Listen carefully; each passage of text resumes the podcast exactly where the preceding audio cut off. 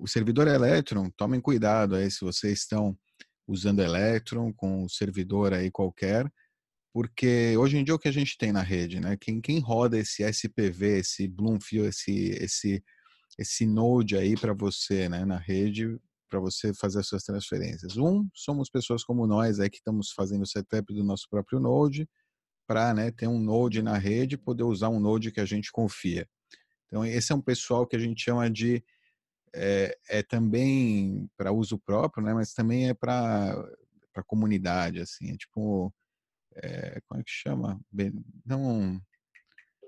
Uma pessoa, é, tipo, não é evangelista, é anjo, né? Quase um anjo, um anjo da rede. Aí, uma pessoa que está né, colocando energia na rede, colocando um node aí para as pessoas usarem por, por, uma questão de benevolência, assim, né, digamos, para ajudar a rede.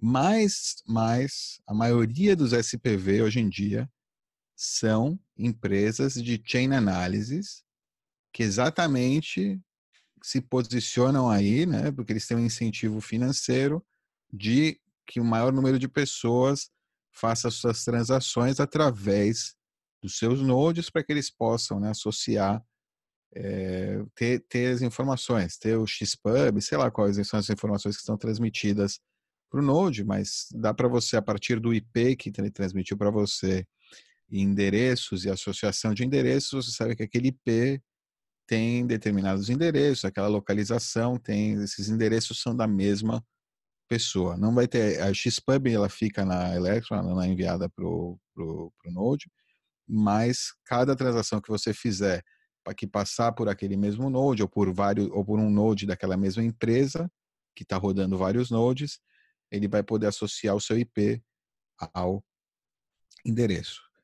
E aí, se você entrou no site de alguma empresa que tem um tracker deles, o IP vai ser associado a outra informação pessoal, a cookies, enfim, o que você colocar naquele outro site, etc. e tal. Então, tem aí né, várias formas de tentar tirar sua privacidade, que são essas empresas que trabalham com esse intuito, que a gente tem que estar cientes que elas existem na hora que a gente está transacionando na rede Bitcoin, para não cair né, na armadilha de pensar que nós estamos 100% anônimos by default, né, por padrão, sem nenhum pouco de pensamento aí ou de atitudes que nós temos que tomar, que são simples, seja, é difícil você pensar no início, fazer o setup, mas depois que você fez o setup, como o Ivan disse aí, é já tá, tá feito. Você Exatamente. tem aí o seu a sua máquina de transacionar bitcoins da maneira mais segura, privada e fungível, né, digamos. Exatamente. Ou seja, pensa nos incentivos, no mercado, ciclos, as empresas vão e vêm, a rede Bitcoin vai ficar aí, e os incentivos pelos seus dados vão mudar com o tempo. Né? É, as, as, empresas, o que eu falei, empresas falidas aí você tem que pensar, pensa bem futuro mesmo. Você acha que essa empresa hoje é o bambambam, bam, bam, top do mercado. Se eles estão tomando decisões equivocadas hoje, que vão eventualmente levar à falência daquele modelo de negócio, a única coisa que vai restar são os bens, né, os computadores, a propriedade intelectual né, deles e a maior propriedade, a coisa mais valiosa, os seus dados.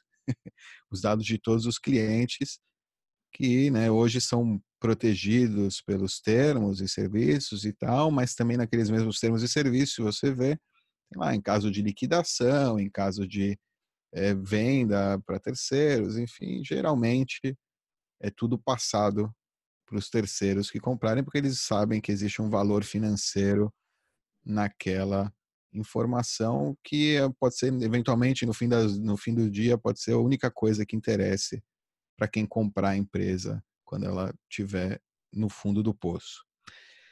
É, é isso aí.